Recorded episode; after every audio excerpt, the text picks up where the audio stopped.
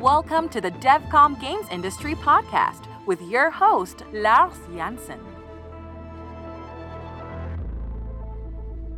Welcome to a special episode of our DevCom podcast. Next week, starting Monday, August twenty-third, our DevCom Developer Conference twenty twenty-one will take place, and we have a great lineup of speakers as well as many events and sessions for you. The conference will be one hundred percent digital this year, and we still have tickets available. Go to devcom dot global for more details. We're looking forward to connecting with you during the conference next week. And what better way to get excited about the upcoming conference than listening to this episode of our podcast, where I have the honor to welcome two guests with a combined total experience of over eighty years in making games. I'm very excited to speak with Jess Mulligan and Don Daglow, both pioneers and what they like to call themselves true citizens of online gaming, who both helped shape the industry as we know it today. Welcome to the two of you. It's a pleasure to have you here today, and thank you so much for being my guests. Yeah, thank you for having us. Great to be here with you guys. So let's kick this off with a brief overview of your personal journeys as, as part of our industries, maybe covering uh, some of the highlights you worked on either alone or together, because I know that you have worked on many projects together. And uh, we'll then take a closer look at, uh, you know, defining moments uh, in your careers together. And I would suggest, Jess, maybe let's begin with you and we'll take it from there. Okay, well, I'm the youngster. I only have thirty-five years experience in this industry. Uh, I started out as a sysop on Genie, that system operator. We call them moderators today, running forums, checking files, that kind of thing. But uh, I, I basically got into the industry early, so nobody could keep me out. I'm not sure I'd be qualified to enter today. Uh, when I first got into the online side of these things, and I started out in the online side, not on the uh, you know solo game publishing side, there were maybe a hundred people worldwide working on online games, maybe you know. And uh, so it was pretty easy to slip in. I was uh, America Online's first game producer, even before they were called America Online. You know, back then the company was Quantum Computer Services, and they did several online services, most famously one for Commodore sixty-four computers, where Habitat was built, in one of the like one of the very earliest online games. Uh, from there, I moved over to General Electric service, uh, Genie. And I was their first game producer for a number of years, working with the ever-great Bill Loudon. Yeah, this guy just basically gave me carte blanche to bring games online, because he loved games too. He came from CompuServe to actually start Genie for uh, uh, General Electric, and he signed several games there. So we did a number of firsts there, right? And I... We did the uh, first Mech Warrior game, multiplayer BattleTech, Harpoon, Air Warrior. I mean, games that really broke ground in this industry. We also did the second uh, A D and D game online. We had one of our own. I did the we did the first one at A O L. That's where I ended up meeting Don. Don and I met in nineteen eighty-eight when I was still at A O L. And his company was making games for, well, I guess it was, was it Q-Link or P C-Link? I forget. Probably Q-Link. It, it, we'd started out on Q-Link before P C-Link and uh, Apple Link had come online. Yeah, okay. That's what I thought. Been so many years ago, and you know us old folk, you know, we need to have our memories jogged occasionally. And so, yeah, I, I had actually convinced uh, Steve Case and Kathy Anderson at A- at A O L at Quantum that we needed to look at A D and D very seriously. You know, we needed a license and we need to do a game and, you know, do a client-based game. So Steve Case turned around, I guess, and went to uh, went to Don, you know, because he Don was already, you know, working under contract for a project or two. But I'll let him tell that story when we get to it. So anyway, Genie takes me in nineteen ninety-one. I went back to being a sysop on Genie, running the Macintosh forums for uh, a number of years. And then I got into the publisher side. You know, Brian Fargo at Interplay, you know, brought me on board to basically help start up an online division. You know, they had a Star Trek license, and I, boy, I really wanted to get my hands on that Star Trek license if we possibly could. And they also were negotiating a Star Wars license at the time. So I spent, you know, three and a half, four years at Interplay helping set up the online division, getting it launched. You know, they spun it out into Engage Online. Then I went into consulting for a number of years, like ten years, right? So, I mean, this was at the first big explosion. Everybody wanted to get into online games, especially after Ultima Online launched in ninety-seven, and then EverQuest and Asheron's Call launched in ninety-nine. So in that time span, I, I actually did a uh, a slide for one of the presentations I used to give to companies. At, at one point, there were one hundred sixty-seven online games being made just in the U S in uh, ninety-seven through ninety-nine. That's, when you think about how far back that was, that's pretty incredible total. Right? I think a grand total of twelve of those games ever actually launched. Right? So that's how fast it crashed. Right? So anyway, I uh, I ended up uh, consulting until about two thousand three, and then Turbine hired me as an executive producer for Asheron's Call one and two.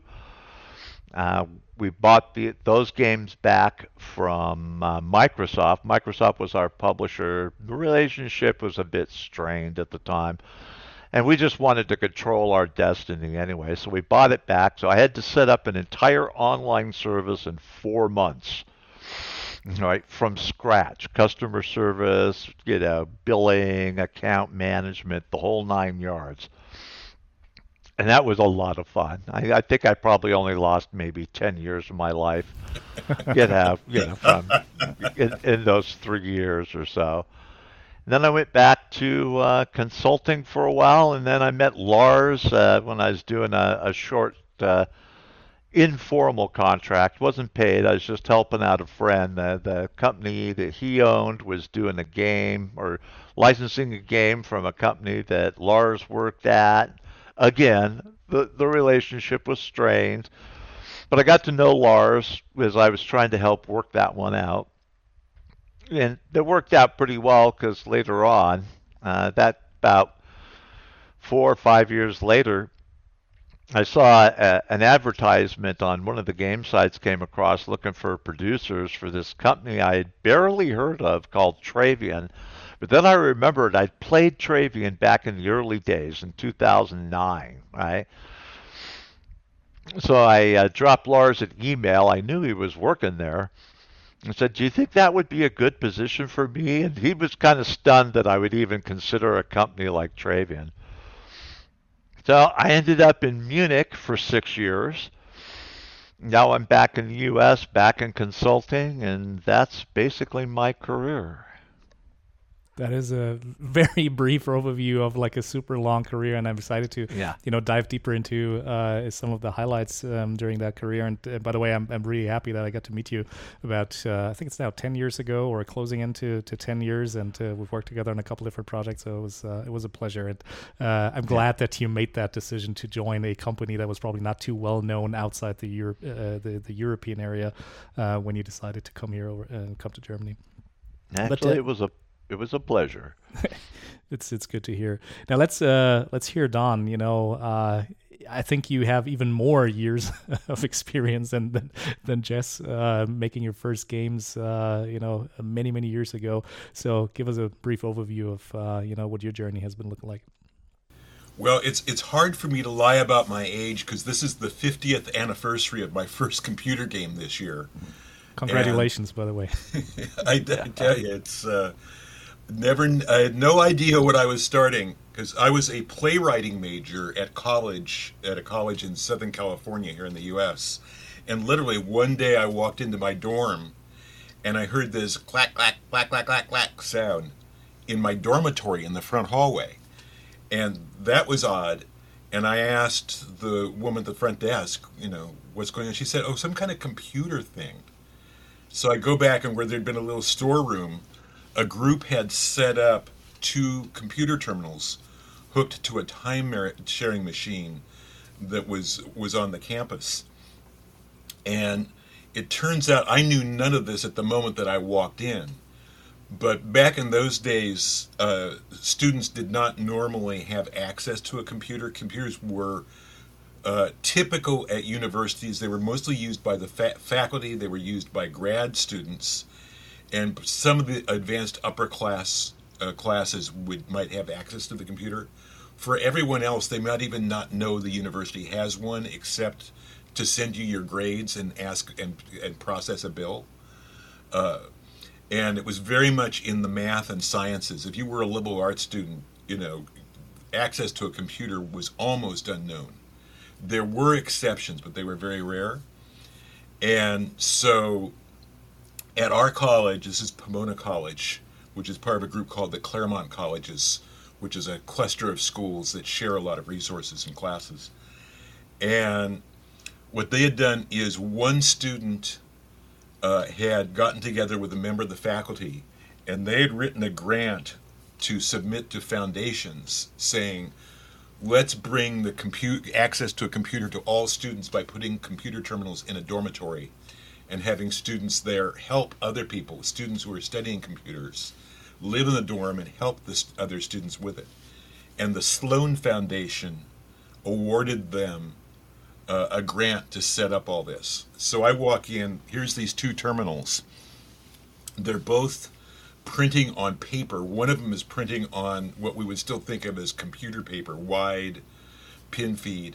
The other was printing on newsprint, and the quality of our newsprint was somewhere between your normal newspaper and toilet tissue, somewhere in between those two levels of print quality or paper quality.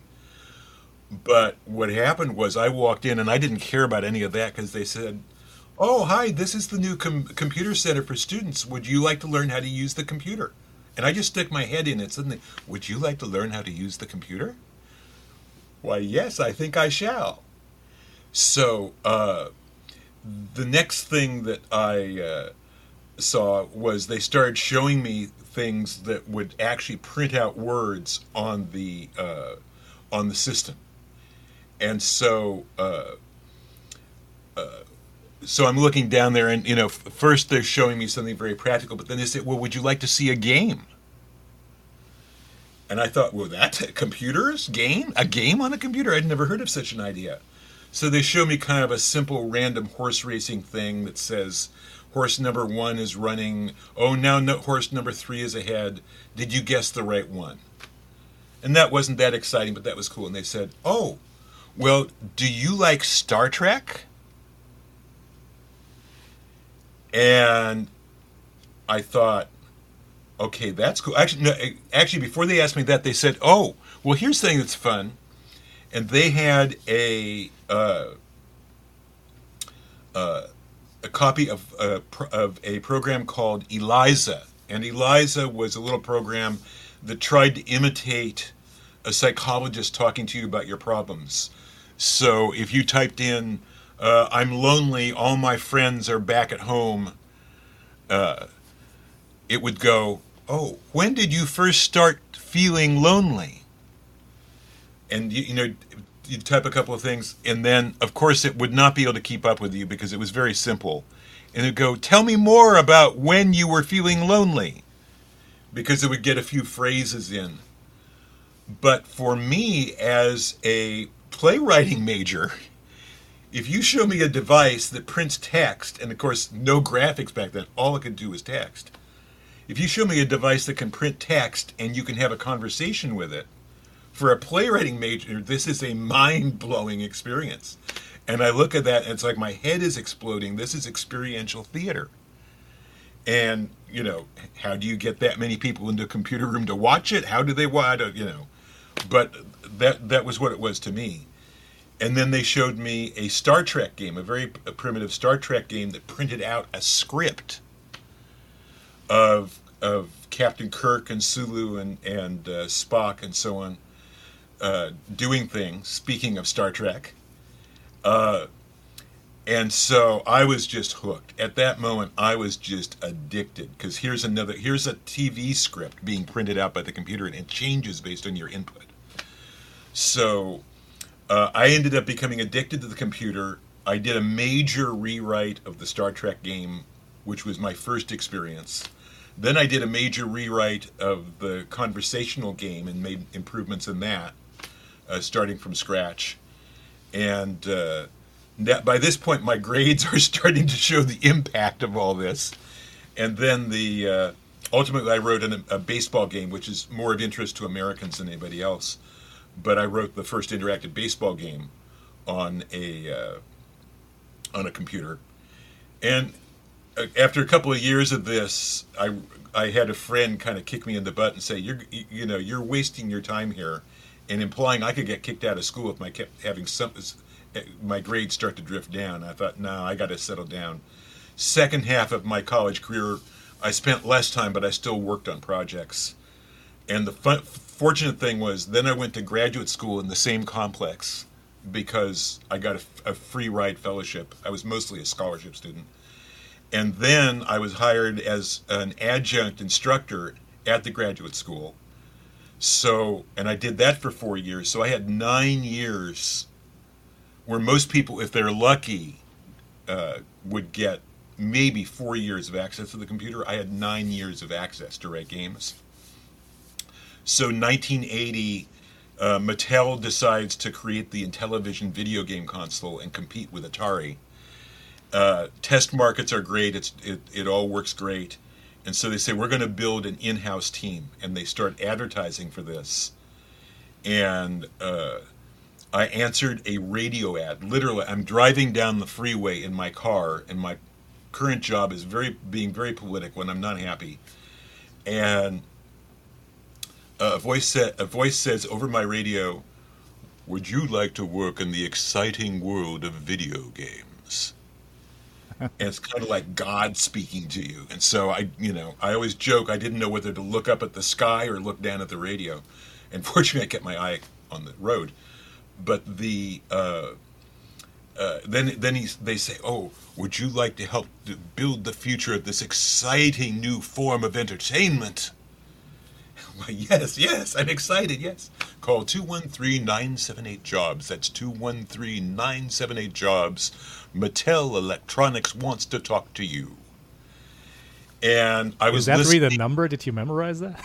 When a number changes your life, you remember it. And so it was. Uh, and so I called him up, and I was actually listening to uh, jazz and R and B station. They were advertising for for minority people, for minority applicants, and they got me instead. Um, And so I went in, interviewed. They were just setting up the team. And so on the first day of Intellivision development in-house at Mattel, uh, I was one of the original five programmers. And I was just, I mean, what kind of luck is it? I was listening to the radio on the right day. When I told them I'd been programming for nine years, they at first they didn't believe me, and then they realized I was actually telling the truth. So I got the job, even as a guy with a playwriting degree. Um, and then, so I ended up...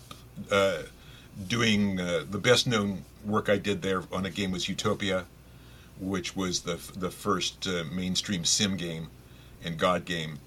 And then I got promoted. I ended up being director of game design for Intellivision. Industry crashes in uh, eighty-three, and I got to go to a little tiny startup called Electronic Arts. And at that time, E A had one manager and three producers, and E A was the first company ever to have a producer in video games. And so uh, we were trained by executives from A and M Records uh, to be, to, we were learning from record producers initially. That was our first training. So uh, worked there for three and a half years, uh, went to Broderbund, ended up running their entertainment and education division. Uh, and uh, so I was in charge of the Carmen San Diego team. Prince of Persia uh, was built, uh, much of it during this time. And it was during this time in nineteen eighty-six, I met a guy named Robert Gehorsam, whom I know, Jess, you know as well. And the uh, Robert was uh, uh, working in an early uh, online system called Prodigy, which was a joint venture of Sears, I B M, and C B S, who were odd bedfellows. And Robert was traveling to people around the games industry and proselytizing, online is for real, this is going to be a real business. And so I met with Robert, and he made that case, and his case made sense. It wasn't just a, you know, oh yeah, this is going to be the future. And uh, Robert and I are still friends uh, all these years later, and he uh, he still makes sense. He's a brilliant guy. And so I had that in my head. And a few months later, Steve Case did a tour of all the major game publishers. And he asked each of them for, and Jess, you could probably talk about what it was like on the A O L side leading to this. This would be eighty-seven sometime, I think. And uh, so he talked to all the publishers, said, we want to try and get game, more games on A O L. And only, the, as I understand it, only two publishers talked to him. One of it, Jess, you mentioned Habitat, uh, a later Club Caribe from uh, uh, LucasArts. And uh, we did, at, at uh, Broderbund, I signed with him to do two games and said, you know, being used to new platforms, I said, let's do something small and simple. So we just start, we start the learning, ship it and get the learning. So we did the first graphical game, which was a Hangman style game uh, uh, with a uh, programmer named David Schroeder, who's a uh, veteran veteran game maker even at that point in eighty-seven. So started to learn that stuff. Uh, then I left Broderbund, founded my own company, Stormfront Studios, which was an independent game developer. And almost immediately, within a couple of days, I got a call uh, from A O L, Kathy McHugh, saying, uh, uh, you know, we hear you're starting a company. Uh, let, let's do something together. And I've always figured that uh, that was Steve remembering that I was one of two people who had said yes when he did that tour and done product with him, because they getting that contract, I got two contracts right at the start of the, of the company, and those two contracts really helped launch us, and the company went for twenty years. So, uh, so we had that, and then uh, did a series of other things. The first thing I did for my own company was just a little text application that was called the uh, the Quantum Link Serial, and that was under a pen name of Tracy Reed. But once a week I would write a new chapter, and then uh, this would show up on a board. This is a point where everything's almost everything's all text, and the uh, and then uh, users would write in and say, I want to be written into the story next week. No, I want to be written into the story next week. And they would have, you know, sometimes they'd have ideas on how they want to be write, written in, and I would pick three users and write them into the story for the next week. And so it's a, I had a small contract for this with A O L, but we, this ran for about a year, and we got to where we had four hundred people waiting. It expanded to all three services, and we had about four hundred people waiting to get in, and I could get nine a week in, three from each service. But, uh, but you know, all the while we're kind of getting the foundations of how this stuff works, and in uh, and then kind of the nexus of uh, Neverwinter Nights, kind of to, to show the other side, uh, was uh, so we were working on graphical and text games with A O L, and we were also doing Dungeons and Dragons games for S S I, and I literally woke up one morning and went, oh, wait a second. Oh, wait a second. Wait a second. I I know how we could do this. We could take the S S I D and D engine, hook it to the A O L system, which was then still Quantum Computer Services, as Jess said. I think we can do this. So there, there's a lot of stories inside how, how, it, how it went, but I pitched it to S S I, Chuck Krogel, uh, who's now been the president of Petroglyph Games for many years, was the leader of, of S S I's product development. He blessed it. I called up Steve Case and I pitched it to him, and he said, let's let's let's talk about this. We got T S R, who controlled, controlled D and D at that time, to come in and agreed to do it. And so everybody came together, and that's where Neverwinter Nights came from, and and uh, uh, kind of our big A O L project. And Stormfront went on for twenty years. Primarily, uh, we did uh, some online things, but really Neverwinter Nights was our big thing. And yeah, uh, that was like the perfect storm, right? Because your phone call came maybe a month after I had submitted a white paper about how we should be doing role-playing games because there was so much money, and T S R was the eight hundred pound gorilla, and, and they just it just kind of sat on desks until your phone call, and then all of a sudden they're coming to me going, are these figures right? Is there like twelve million people playing this game in the U S? You know, blah, blah, blah. It's like you, you like actually made my career at, at Quantum Computer Services. All of a sudden, they started taking me really seriously. You know, I you and I back in the day talked about this stuff, but I didn't realize how much it, it had grown. So, what's funny is Stormfront mostly was a triple A console uh, developer, and today we're best known still for for things like uh, creating the NASCAR racing franchise for E A Sports, doing the first P C versions of Madden football, again, very American things, uh, doing a couple of different baseball games, and for Lord of the Rings, The Two Towers. So very much the triple A console thing, apart from Neverwinter Nights, is what we're best remembered for. But Neverwinter certainly still, we still have the fans out there uh, supporting the game. And after two thousand, since two thousand eight, I've uh, also done some uh, consulting. I've got some clients I've actually worked with for ten years, twelve years now.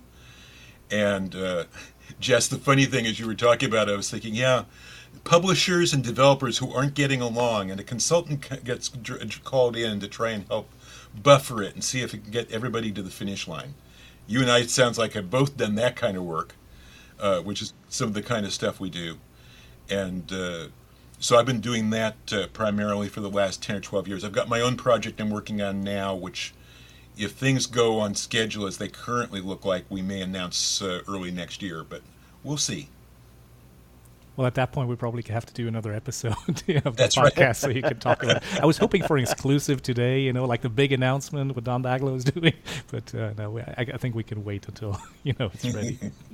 so, um I learned one thing already, that there was a major inflection point in your career or in your life, Don, uh, pretty much around the same time that it was in, in my life. You mentioned you had your first games industry job in nineteen eighty. I was born in nineteen eighty, so I guess, you know, very, very important years for both of us.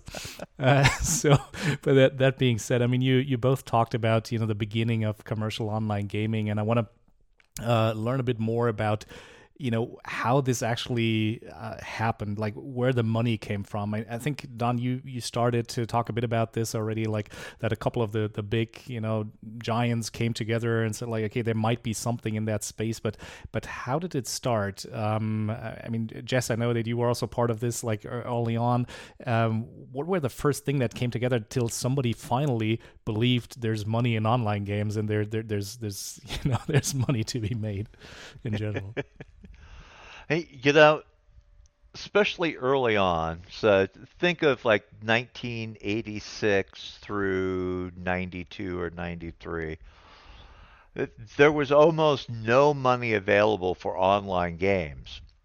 The, the people that were doing them were doing them on spec, right, for a royalty. Remember, access fees at that time were per minute charges, right? That, uh, well, when I first joined uh, A O L and Genie, I think it was uh, after seven p.m. in the evening local time, it was six dollars an hour, right? And uh, if you wanted to get on before then on Genie, since Genie was excess capacity on General Electric's mainframes around the world, so if you wanted to get on during the day, it was nineteen dollars an hour from seven in the morning until seven in the evening, right? And then it would go down to, uh, depending on your baud rate. So if you were using three hundred baud, it was like five dollars an hour. If you were using twelve hundred baud, it was six dollars an hour. And you could connect all the way up to, I think it was twelve thousand five hundred baud, in nineteen eighty-six, but that's what cost you nineteen dollars an hour during the day, and I think you got it for nine dollars an hour at night. Okay? So developers, when people would go in to play their games, developers would get a cut of the action, normally ten percent, sometimes fifteen percent. But that could be a lot of money in those days. Like, look at, so Kesmai Corporation uh, was the eight hundred pound gorilla at that time. They did uh, Islands of Kesmai on CompuServe. Uh, they did Mega Wars, Space Game, text Space Game. Imagine a space combat game. Everything is in ASCII text, all right?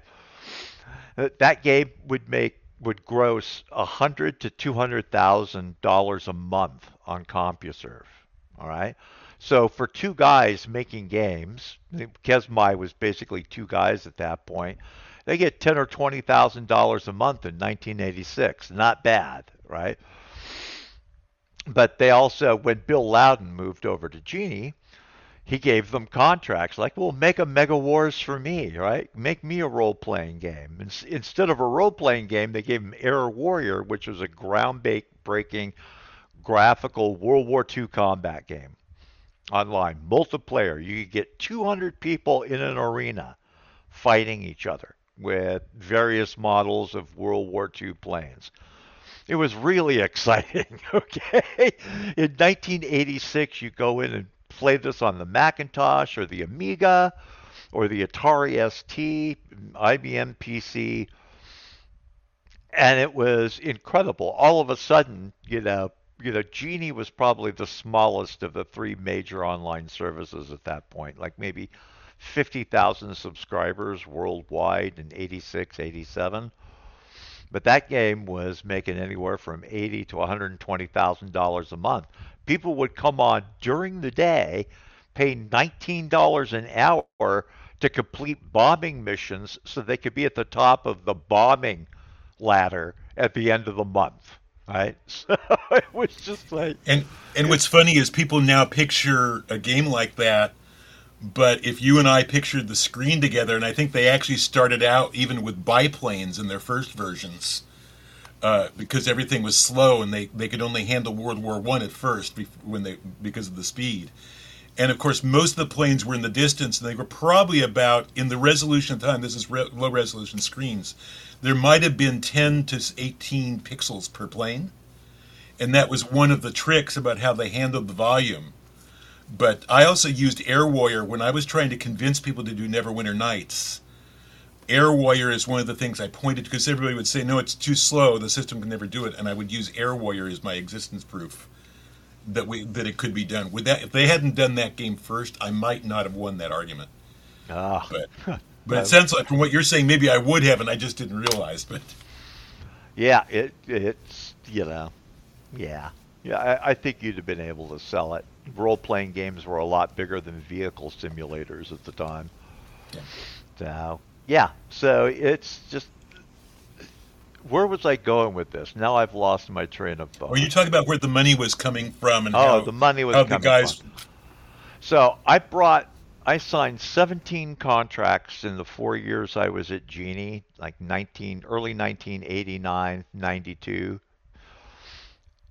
and the total upfront plus development fees that I paid for all seventeen games was fifty thousand dollars.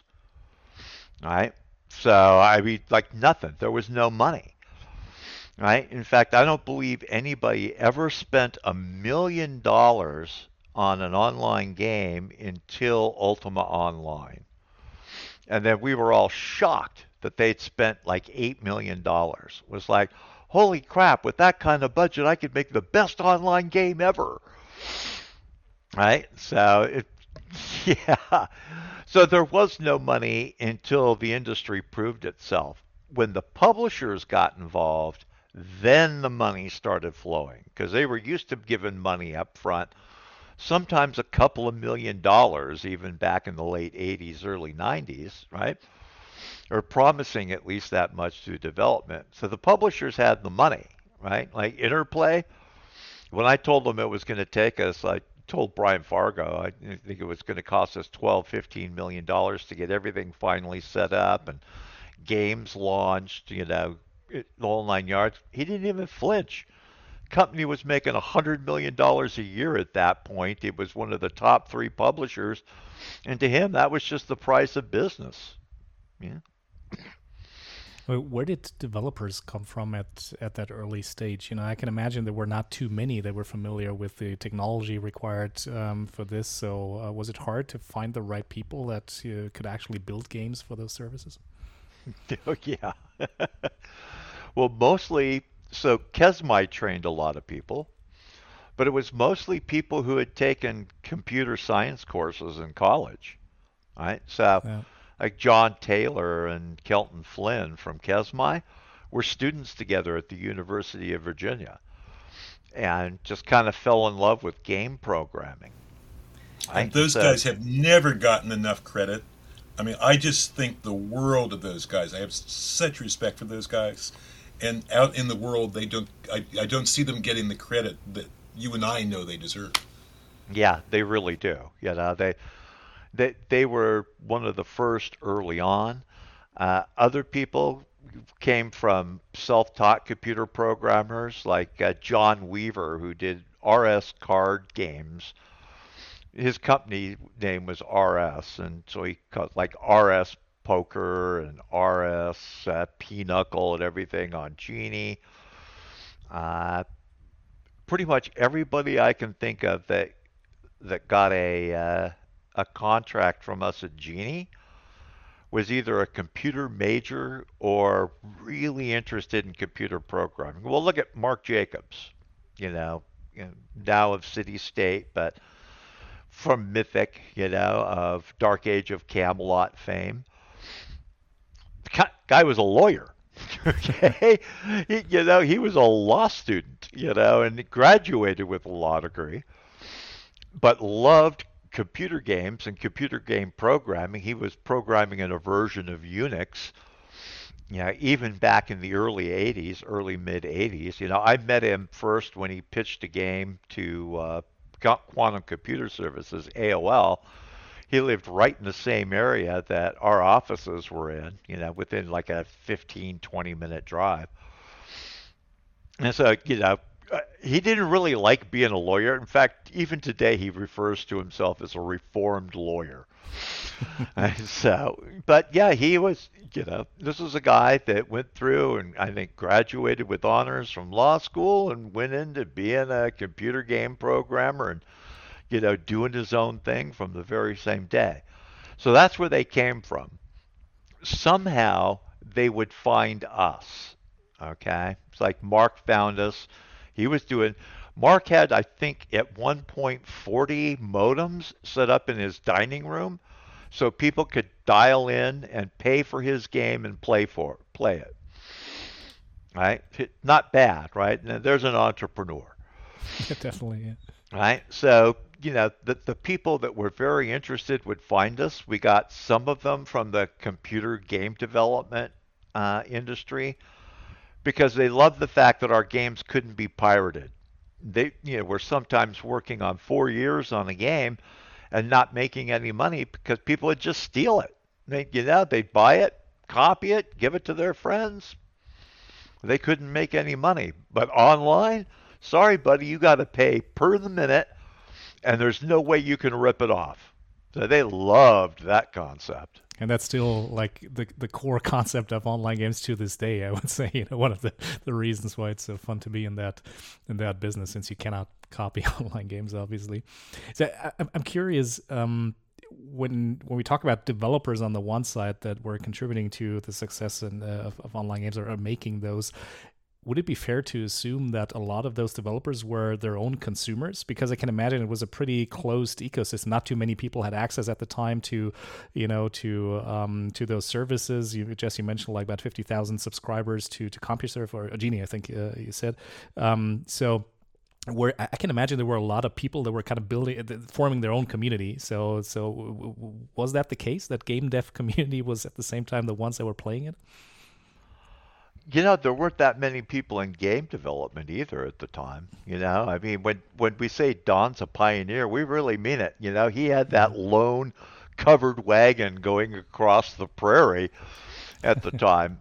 Where we got people was we went to where they logged in at. They had to buy a modem to access our games. So we did pack-ins with modem sellers. So was that usually that, universities, or yeah, because I can imagine that a lot of people actually were, were logging in from, from places where they had more access to, to modems and stuff. Yeah, well, if if they had their own, remember universities mainly had mainframes and dumb terminals. Mm.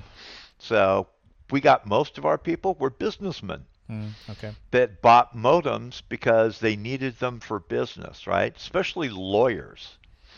Yeah, lawyers who needed to communicate and send documents securely back and forth with their clients, they started buying modems and giving one to their clients, right? Hooked up, showed them how to use it so they could send documents back and forth. And they ended up like, I think the guy that spent the most money on Genie per month on games was spending two thousand five hundred dollars per month, and he was both a lawyer and a psychiatrist. Huh. So that guy was making a crap load of money. Yeah.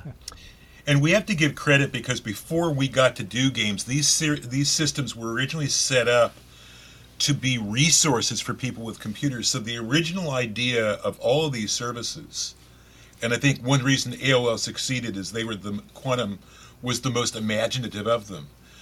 But people could upload uh, documents to the system, and then other people could download it.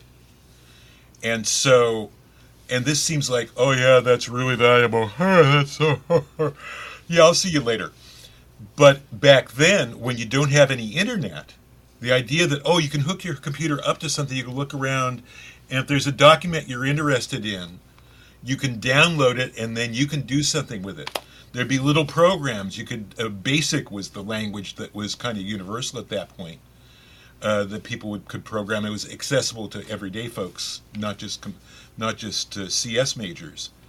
And oh, I could download this BASIC program and I could modify it. Well, that's exactly what we've been doing on the mainframes, uh, either writing the originals or modifying something that was already there. And so. Uh, You know, that was a normal use. And so people would download things like, uh, oh, if you put this on your printer, it'll put out a picture of a cartoon character and it'll print it.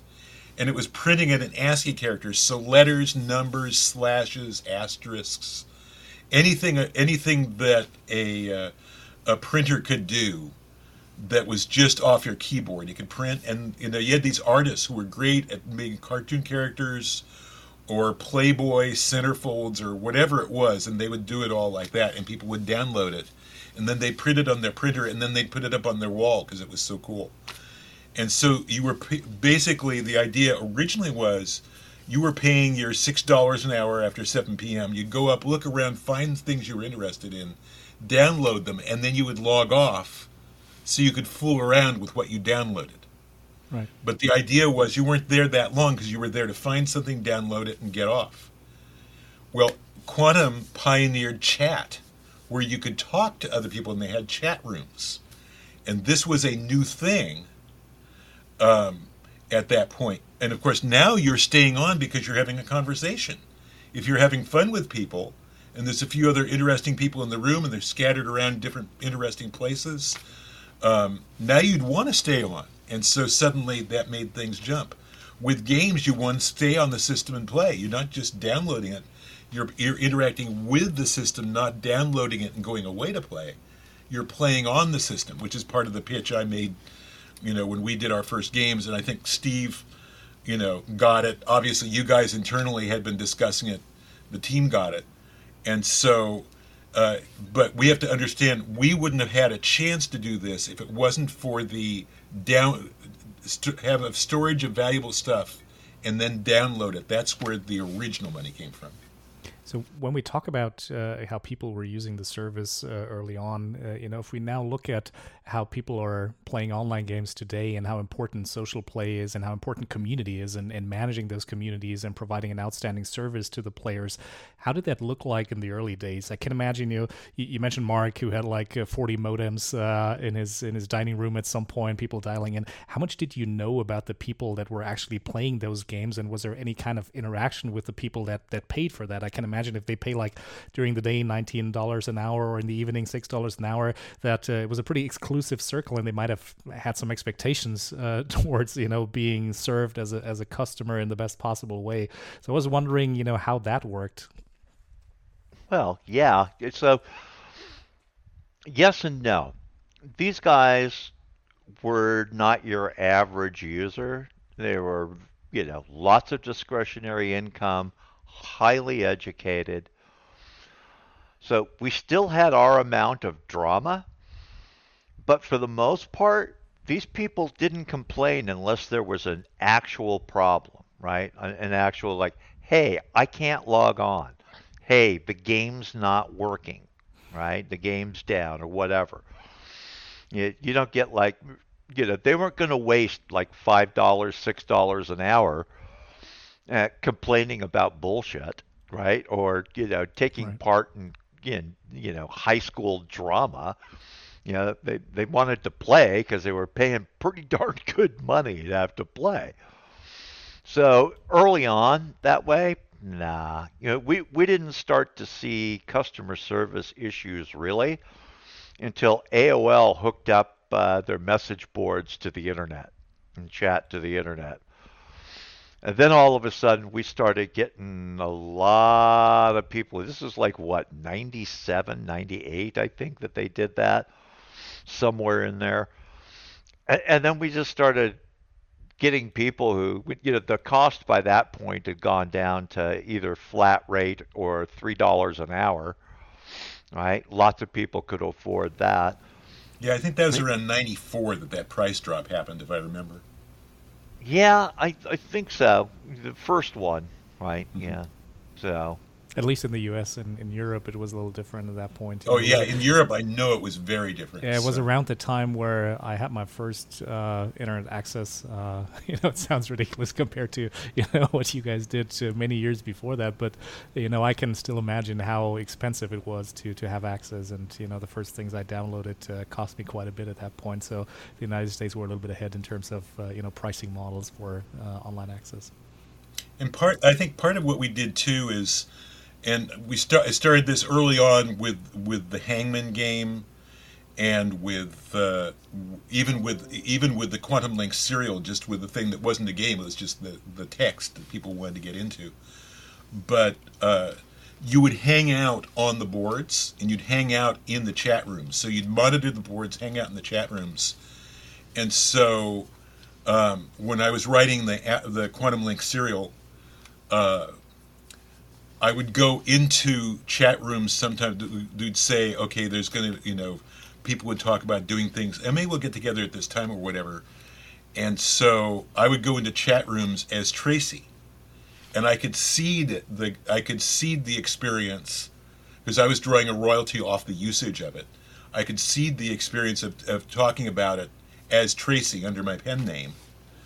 Um, and then you could, I could also go in under my regular account and just talk to people and get a feel for what they were doing and just be a listener, just as, you know, plain old Don. And the relationship between game developer Don and plain old Don wasn't clear. And so you, you had a chance to hear people talking just as online game players, and sometimes people who weren't playing games in the system, they were there for the chat and they weren't interested in games. But listen to them and then try and think about, okay, how can we interest them in games if they're only here for chat? Um, and then once Neverwinter Nights started to grow, then uh, we deputized. Uh, people could get free hours on the game if they would serve as guides. And so they would have regular regular shifts where they would come in. They would have uh, N W N in front of their names that said you were a guide. And so those were folks, if you you could encounter uh, in the game, and then they would give you help. And they, in all the areas around the launch point at Lord Nasher's palace, uh, the, the Neverwinter Night guides would be there. And A O L didn't have to pay them anything. They were doing it in return for free access, but there was no cash put out. And the guides were immensely, immensely helpful in us building the game. I think it's a concept that, that many are still using to this day now, probably learning from those early experiences that, uh, you know, players are willing to go the extra mile and support the developers uh, uh, and, and the community by having, you know, some kind of special access to, in that case, really the, the game or, you know, special features that only they get to feel appreciated. So I think it's still it's still something that a lot of developers uh, do these days to uh, really in, involve the community in the in the game making. Oh, yeah. You know, we, we couldn't do without them then. We can't do without them now. You know, it's just they, they know the games after launch. They know the games better than we do. Right. That's, that's true. We don't have enough time to play. We're busy fixing bugs and adding new content. Right. So these guys are the ones that are out there playing. They're telling us what the bugs are. They're telling us what content they want. And they're helping other people get involved in the content. So if we fast forward twenty, thirty years from, from like the early days to pretty much where we're now, what would you say are major inflection points uh, in terms of what online gaming has become today? So were there defining moments uh, in the last decades that changed it so much that, that made things possible that were not possible before? And, and, and what were those from your point of view? I tell you, from, from the live operations side, one thing we discovered was that customer service does not scale very well. All right. So it was pretty easy on in the eighties and nineties and even the early two thousands because we didn't have to worry about ten million subscribers to a game. All right. But boy, once you get over, say, half a million subscribers, it becomes impossible to have enough human attention in customer service to the game. You can't scale. You can't, nobody can afford it, not even Blizzard, okay? And Blizzard has more money than God. Right? They, they, they so, would probably disagree, but, you know, yeah. I think you're right. But this is where the whole fact that, you know, volunteer guides, volunteer moderators, people who understand the game, guild leaders, right? Guilds, community members helping other community members, it takes a great load off of us, especially in the West, right? My experience has been that when it comes to customer service, you look at Asia, you know, Japan, Korea, China, they only file about ten percent the amount of tickets that America does. Okay, per capita, right? For per you know, thousand players in the game, they just don't complain, right? They're there to play, right? You know, it's, it's it, if it's the game is too buggy, they might say something, right? Or if they run into something that that stops their gameplay, okay, then they'll file a ticket, right? Boy, in America, you know, somebody stubs their toe in a rock in a game, and it's like they're filing a grievance, right? That's the in way fact, it feels. It, it... Oh, go ahead. I was going to say it feels like that sometimes. You know, you, when, when you're customer service, you're just wading through all these profane emails, right? So, true story, when I got to uh, E A slash Origins to, to work on Ultima Online, they'd been launched for about, I actually forget, you know, maybe a year or so. And they brought me online to, to, to handle, not customer service, but basically like the, the G Ms uh, who were different than customer service, that kind of thing. So the very first thing I did is I sat down at Uh, and I went through the the run book uh, that had all the sign-offs to launch the game in ninety-seven, and nobody had signed off on launching the game because there were still like eight hundred bugs, right?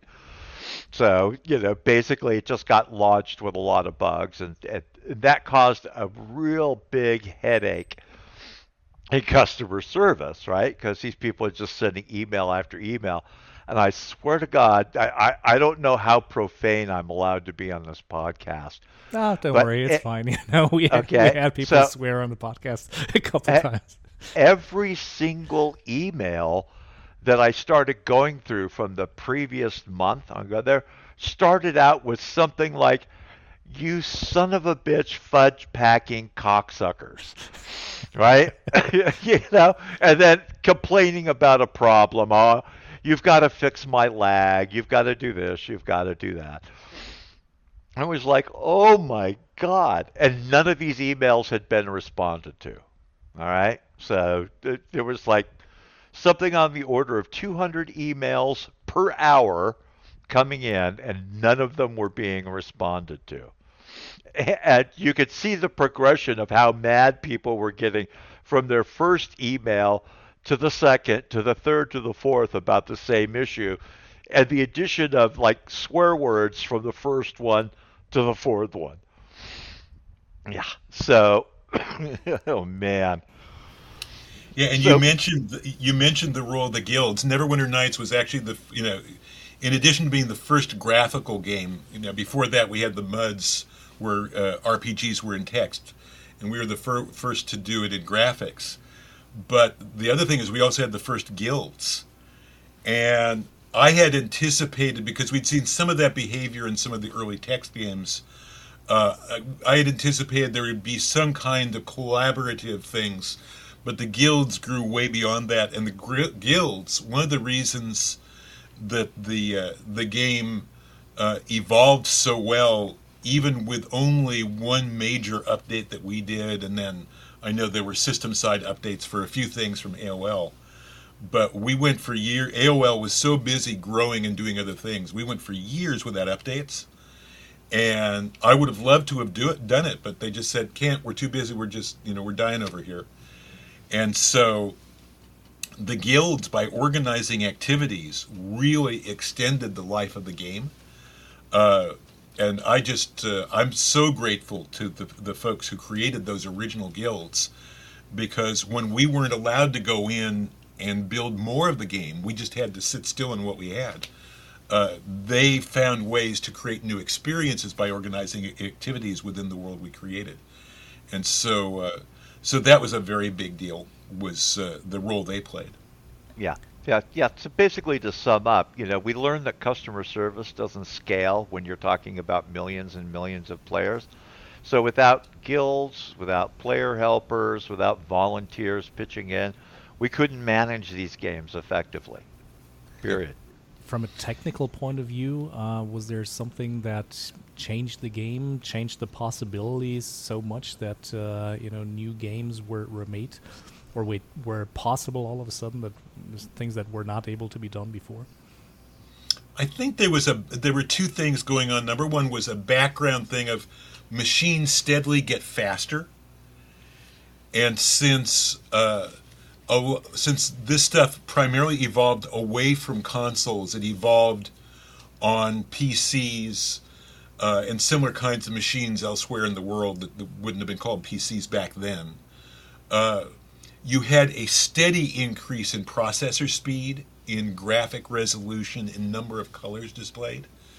And as that marched ahead, that produced a progression. You had uh, faster connection lines, steadily faster, steadily faster. With consoles, we we have this case of uh, everything's running one way. No, we jump off a cliff. Everything that's old is useless. We start with a new console. We build it back up. We get to the plateau. We're making money again. It's great. We jump off the cliff, so we have these wild highs and lows uh, every time there's a next gen. When you're dealing with connection speeds, modem rates, processor speed rates, and graphic quality on monitors going from the late eighties up to the present day, most of it is a steady climb with little leaps inside it. And so what happened for online was you had less of these explosive explosive mom- moments were moments of creative innovation, with a couple of exceptions. And one of the one of the sea changes was when the internet uh, connected to A O L email, exactly just as you said, And suddenly both A O L and the net exploded because that combination, suddenly a lot of people had a reason to use the internet. Uh, and so that opened things up.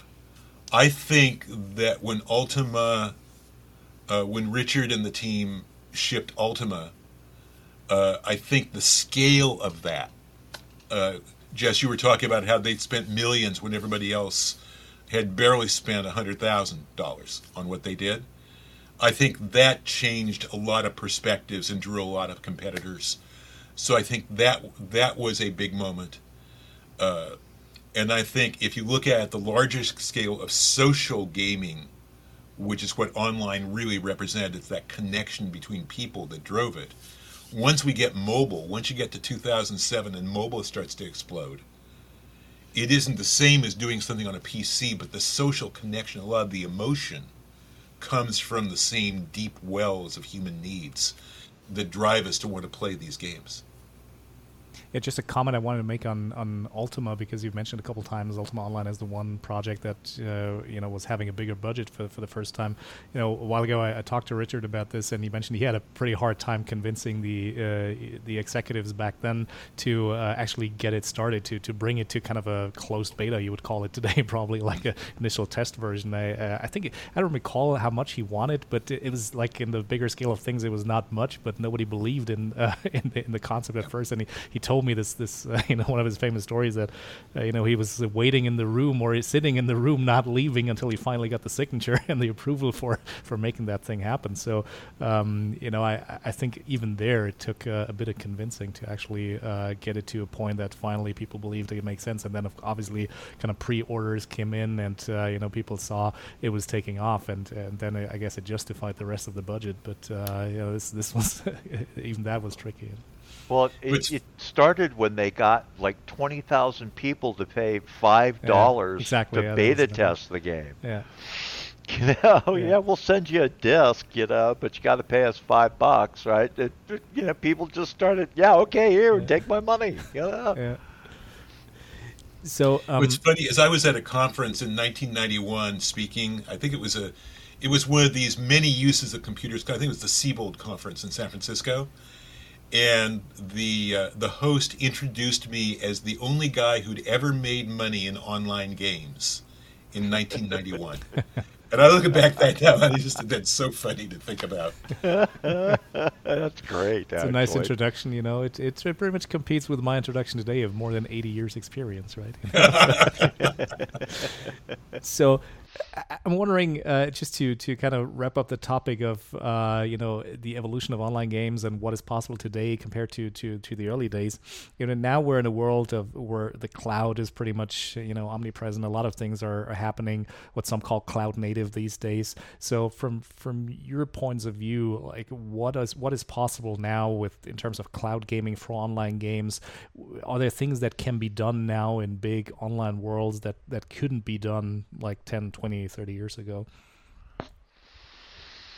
From a design point of view, maybe like things that, that, that are now possible. Yeah, I was going to say it's it's less the hardware than the thinking. You know, they're thinking, well, why are we still doing level-based R P Gs, right? People love R P Gs, but they hate the grind. There's got to be a better way.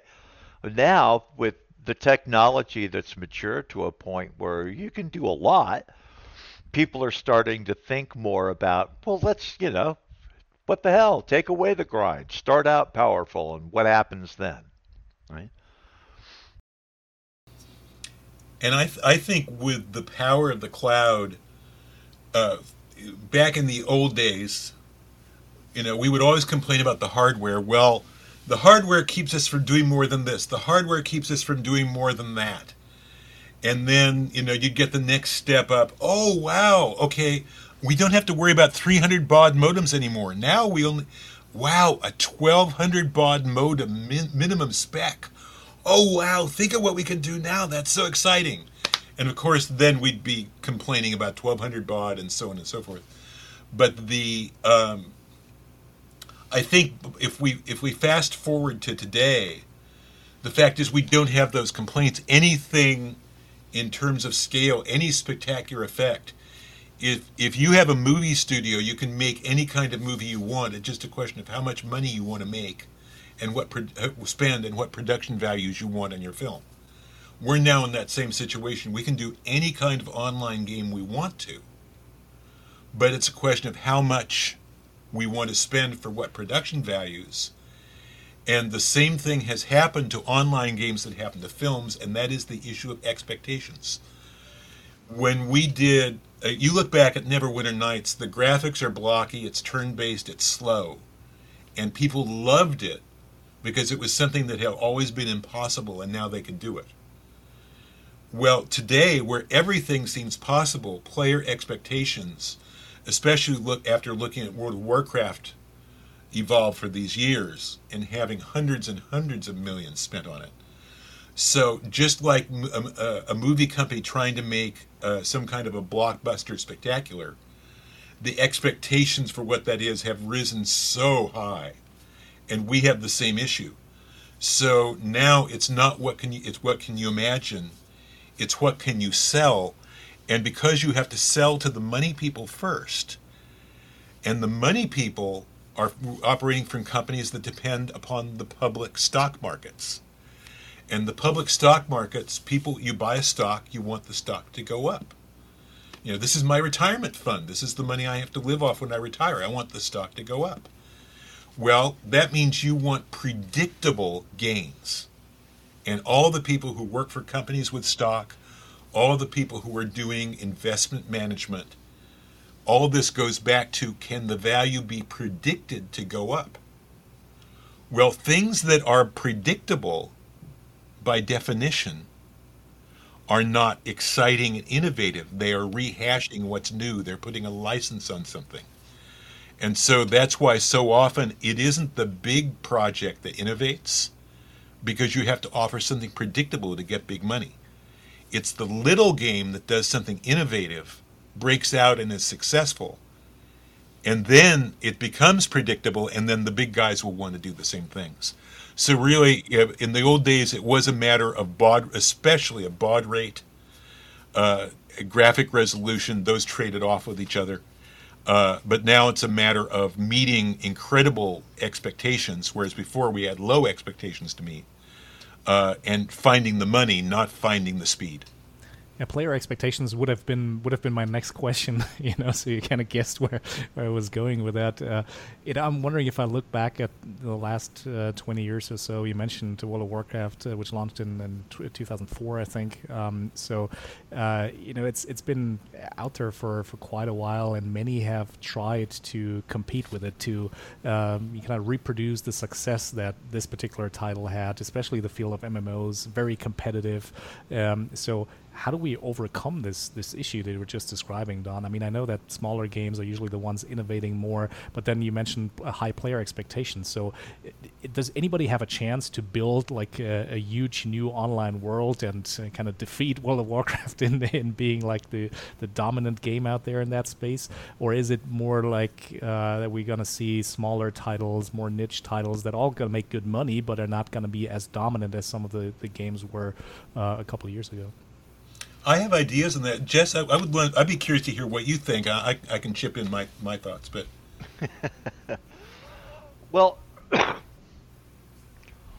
yeah. I mean, there's always the possibility that somebody will spend the money to to make a, a large scale online game. Uh, the problem that they've got are, you know, the player expectations on one side, where. Well, you know, I, I should just go play World of Warcraft because they've already got all that content. You just launched and you don't have much content at all. You know, that's not very fun. Why should I bring my guild over here? So you've got the player expectations on one side, and then as Don just mentioned, you know, the money guys got their expectations. You know, they want to get a return on investment, right? So they want costs to be kept low. I think we're, we're kind of stuck with that, that the triad, as I call it right now. You know, that the old saw of, you know, cheap, good, or fast. And you only get to pick two, right? You can't have all three. You only get to pick two, mm-hmm. right? Well, you know, investors always want cheap and good. Oh, yeah, and fast, too. right, but you yeah. can't have three. It's like, if you want fast, I need more money to hire more people. Well, no, you can't have that. Well, then you can have it cheap and good. It's just going to take me ten years to make this game. Right? I can only afford to hire like five people instead of the one hundred fifty I would normally hire. So all those expectations are kind of killing us. We're we're kind of at an inflection point. You know, somebody, remember when Facebook decided that it was going to cost everybody else in the rest of the world, any company who wanted to go into V R, a billion dollars to get into the industry? And they did that by buying a V R company that they hadn't founded or any of that. And they just said, here it is. We're going to spend a billion dollars with these guys, you know, buying the company and setting up content and a division. Anybody else want in? Ah. Right? So what we really need, it just, Don's so perfectly correct on this. It's a matter of money now.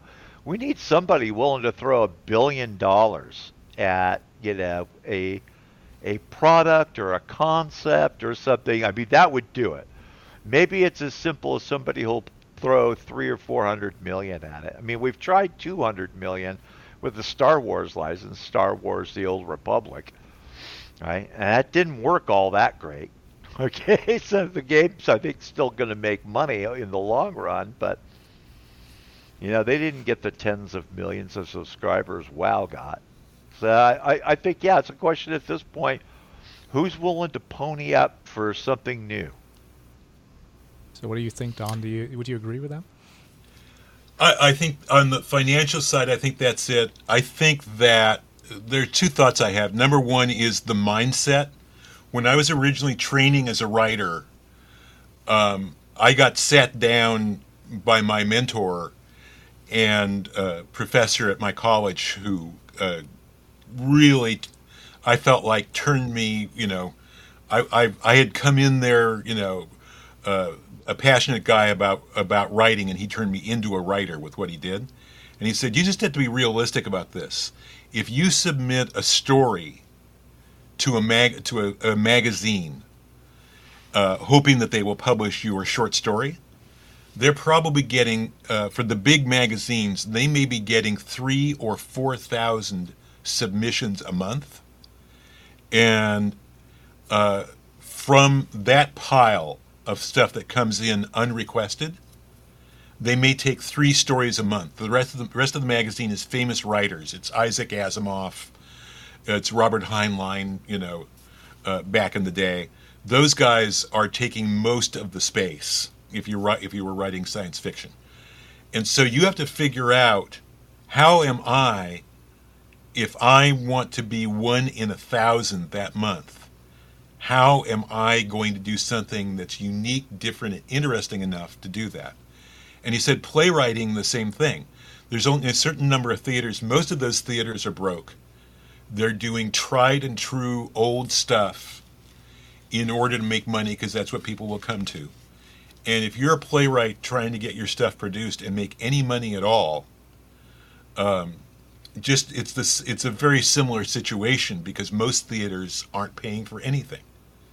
And once lightning strikes to you and, and you have success, yeah, then it's okay.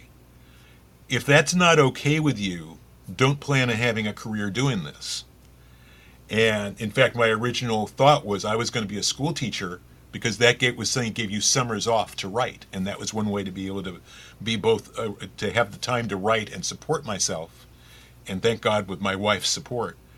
Um, so if we fast forward to today, we're looking at a similar situation where if you're a clever small team or even a clever individual with a great idea, you're facing that same thing of ideas are cheap. Lots of people are running around with ideas.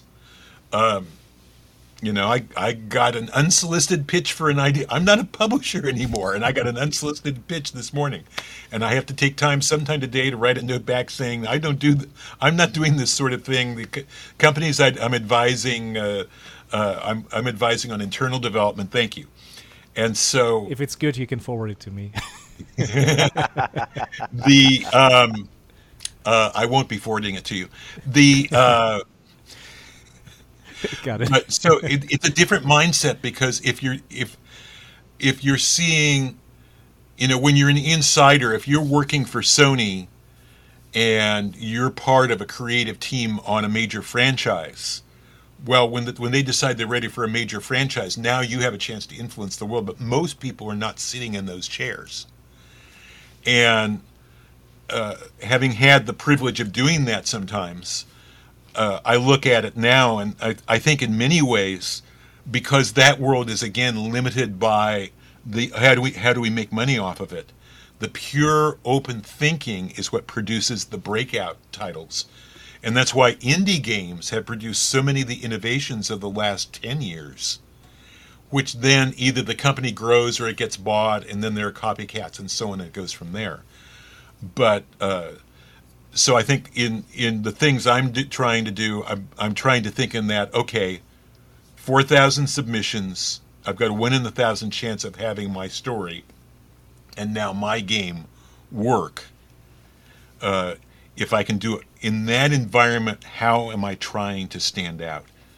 The other thing I think about the future, with particularly with online games, is that we have been progressing most of all on the idea of wowing people with scope.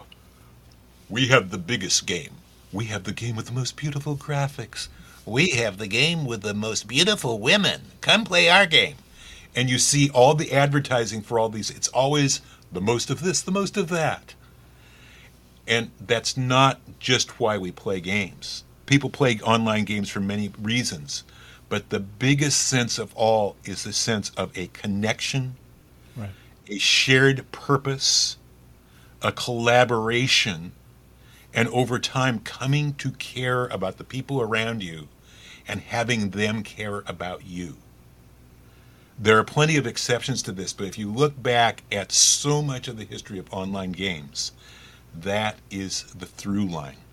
So whether you're spending fifty thousand dollars or five dollars and you're just doing something all by yourself, or fifty million or five hundred million, just wowing people is a very expensive, and just as you said, with the Uh, various games, doesn't always work as a way to do it, and it gets harder and harder. Connecting people. One of the great moments we had at A O L, and, and Jess, I don't know if this was before you left or not, we got a letter from someone who uh, basically, uh, I've told this story a lot of times, but, and this was probably ninety, it's early nineties somewhere, early to mid nineties somewhere. And she basically said, um, just wanted to thank you, really enjoy the game, love playing Neverwinter Nights. I've been playing with the same people for for years now, and it just I love the connection. And then there's a second paragraph to the letter. Uh, oh, by the way, I was, an abusive, I was in an abusive relationship. My husband would not let me out of the house, except under very carefully guarded conditions to go to the store or whatever. I had to come immediately back. Um, the one thing he would let me do is sit in the bedroom and play on our computer, and I could play, I could use online services, I could play Neverwinter Nights. And I got so, could be so, such good friends with the people I played with regularly that finally I told them what I, I was going through. And they said, you've got to go get out of there, you've got to go to the cops, you've got to do something, you've got to get out of there, because she was afraid he was going to kill her. And if she, if he even thought she was thinking of leaving. And finally they persuaded her, and I don't know the exact details, but she she ended up get, having a moment where she got out, she went to the police, she got into a safe setting. And she was writing this note to us just to say, thank you for making Neverwinter Nights, because I love the game, but because of the relationships I formed and the trust I had with them, I actually escaped this situation. And later on, uh, we got we got a follow-up from her. She had actually met somebody online whom she married and started a family with, happily, after this, through online games. I don't remember if she actually met the person in Neverwinter Nights or somewhere else. But, and you think about that, this is back when this gaming was rare. But the human issues, that need for human connection, is eternal. That keeps going on. That's something that hasn't changed. If anything, it's grown greater because we feel more isolated in the modern world, I think, than we even felt in nineteen eighty-eight. And so, uh, so for that reason, I think that is the true through line, is finding what is the way in which you create an online experience that is both fun to play, it's diverting. I just need a half hour to relax and have fun at the end of the day. I need an hour to just go in my fictional world and have a great time. But that also, for at least a good number of your players, creates that sense of connection and caring that they crave as part of their lives. And that's something that's impossible to quantify. You can't teach it in a book. But I think that's the biggest path forward. Yeah, I would agree. I mean, over the past fifteen years that I've been in online games, I, I've heard many of those similar stories, people meeting in games, people people finding true social connection. I, I've personally been a guild leader for like one hundred twenty people in World of Warcraft, like um, uh, quite a few years ago. And, you know, I've spent time, uh, you know, every single day, hours, you know, in the evening to, uh, to, to debate all kind of different things. I was a marriage consultant. I was, uh, you know, an unemployment consultant. I was like everything in in the game, and uh, I learned a lot about leadership in this virtual space. And I think uh, you know, looking at those experiences that many people made in online games, whether it's Neverwinter Nights or World of Warcraft or any of the other um, uh, online titles, I think this is what we should uh, should really appreciate and and try to build new game experiences around going forward. Um, because this, I, I couldn't agree more with you, Don, that uh, you know, the social connection in those games is what makes them different and what ultimately, you know, creates those fans that still, after many, many years, love Neverwinter Nights, love, uh, love Ultima Online or, or other titles, and still try to keep them alive through stories, pretty much. So if we combine this kind of as a as a wrap up for our session, you know, I, I want some bold predictions from from you. I have people with, like, you know, over eighty years of combined experience, you know, sorry for mentioning it again. But uh, what are what are your thoughts, like, looking a little bit into the future? I know, you know, sometimes we're, we're super off when we make predictions, but uh, we talked a bit about, uh, you know, what possibilities developers would have and what, what obstacles they need to overcome to make uh, new titles that, that can stand out. What are your personal thoughts? Maybe one prediction from each one of you, uh, like where the industry will be, uh, the online games industry in particular, in about, like, I don't know, five to ten years or so. Is there anything that you see happening at the moment uh, that that's going to lead to to something going forward? Maybe starting with, with Don, with you. Yeah, I think that I think that we've had a top-down and a bottom-up world for the last really ten plus years. If you think of the bottom up as the mobile games function, much simpler, more casual. You want to be able to play when you're waiting in line at the market. You know, you might, you come in and out of games and maybe even in thirty second or two minute increments. And the game is a diversion. And then also out of that, over time, longer form play forms have grown up on mobile. And we now see more complex games coming, and the production values. Yes, does this sound familiar? Yes, we'll wow them with the graphics. Yes, the prettiest pictures, the highest resolution, the prettiest women come, you know, whatever it is that's being used in the advertisements to get people to come and play the game. Um, and some of the ads are actually embarrassing. The ones with, oh, we have the prettiest woman. I just, oh, I just... Yeah, we should, just, we should really get over this as an industry. Uh, you know, we had this topic on many podcast episodes here where, you know, uh, of course, I've talked to a lot of female game developers, and uh, this is something that really needs to change in our industry. You know, for, it just, for what it's worth, I wanted to mention. Cringe. You yeah. just cringe. So I think the bottom up is replicating that past history. The top down is the online P C console production values, spectacular, blockbuster, yes. Yes, two billion explosions in only ninety seconds of gameplay. Yes, nobody else can do it but us.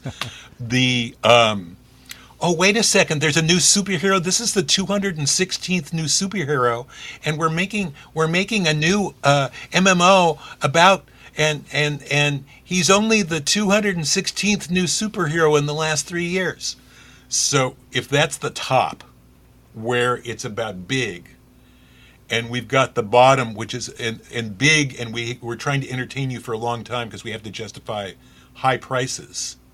So we're ha- having a big experience that you feel is worth it. And we have free-to-play where you self-addict at the bottom. I think we're going to see different p- experiments in how those can meet, looking for that connection. But I think most of all, I think that we have just entered the era in which games, in the last ten, twelve years, in which games are truly ubiquitous. We thought we were there in the year two thousand when we had Xbox and, and uh, P S three. But I think now we truly have, games are everywhere. They are a norm for people uh, who were born in the last twenty-five years. They've never experienced other, anything other than ubiquitous gaming.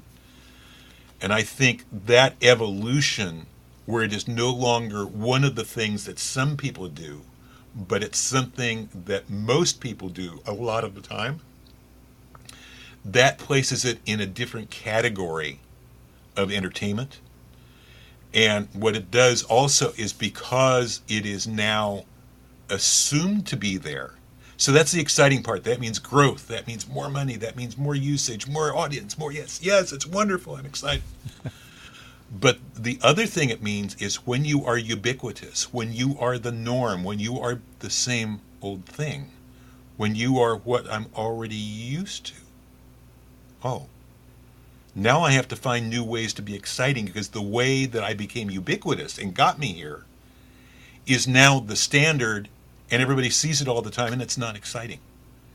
And so I think that's why I think uh, we're going to see that continued thing of big companies cannot escape that. They're stuck.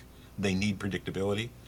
And I think we're going to continue to see innovation and new ideas that do break the mold, because some people are starting to think, okay, we've used up all the major innovation here. Now it's put a license on it, put a variation. That's never true. But people who are trying to be the one in a thousand who get noticed will innovate. And that's where the, the innovation is absolutely going to come from the fringe, not from the center. Right. So, Jess, your your final words in that regard, any any predictions that you have for where we're heading in online games? You know, when I was... While Don was talking, I was uh, thinking back to every time I've done this exercise with somebody. And every single time, it's ended up being too conservative, right? Like, I remember in two thousand, I said, well, you know, maybe in twenty years, we'll actually have con- playable console online games. And, you know, a few percentage points of the game players will actually be online. And ten years later, you know, we had like five million connected consoles, and, you know, everybody's playing Call of Duty online. It's like, ah, okay. That's just one example. So I'm kind of loath to make predictions, but, but I will say this. Every time there's been a huge leap in our technology, the capabilities of our technology, we've seen interesting new ways to do games. And as Don noted, it's almost always independence, you know, and generally small independence that lead the way. Right? Let's never forget that, you know, Doom was done by a really small independent in a, you know, outback town in Texas, but we, well, they had like maybe five guys at the time, right? And they revolutionized computer gaming uh, overnight with Doom, right? And then even more with Quake, you know, a couple of years later. So that's kind of what I'm looking for. I'm trying to look at, is something going to replace the mobile phone as a gaming device? And if it did, what would that device look like? You know? So is it, is, are you carrying it around with you still? Is it like the Switch? You know, I mean, so that, that's where I'm headed in my thinking these days, but I, I really have no specific prediction to make there. No, that's that's fine. I think, you know, I, I would agree with both of you that uh, independent game developers uh, have always been important and will continue to be very important to to drive the innovation in our business. And we have a lot of listeners uh, from the indie development scene as part of the podcast here, and in general as part of the community of DevCom. So I think they're going to be very happy to hear that that you would agree that they are the driving force, you know, to to get our industry to the next level in that regard. So, uh, Jess and, and Don, I want to thank you so much for being part uh, of the podcast. Uh, I think it was a wonderful episode. It's I could listen t- to you for hours talking about the early days, and I hope we at some point get to continue uh, to uh, learn more about this and maybe review like the predictions that you guys made in the end uh, today. Uh, it was a pleasure uh, for me, and I hope that uh, the audience enjoys it as much as I did uh, hosting uh, the two of you. Uh, thank you so much again, and uh, I hope that uh, we get the chance to connect in real life at some point, you know, after this this pandemic is more manageable for everybody. Thank you. Thank you so much for inviting me. Yeah, thanks. Thanks for having us on. Don, it's been great talking to you again, too. Oh, Jess, it's so much fun. Just listen to you. I just, uh, hours and hours and hours, I would love to, to catch up. We've got to get together. A quick announcement regarding the upcoming podcast episode. Thanks to our team's focus on the DevCom Developer Conference twenty twenty-one next week, our next regular episode will release three weeks from now on September sixth. Have a great time until then, and keep gaming. Thank you for listening to the DevCom Games Industry Podcast, presented by devcom dot global, produced by Sven Vossing. Executive producer, Stefan Reichart. Music by we love indies dot com. Supported by Biodynamic, high-quality headphones, microphones, and conference systems for professional musicians and gamers, made in Germany.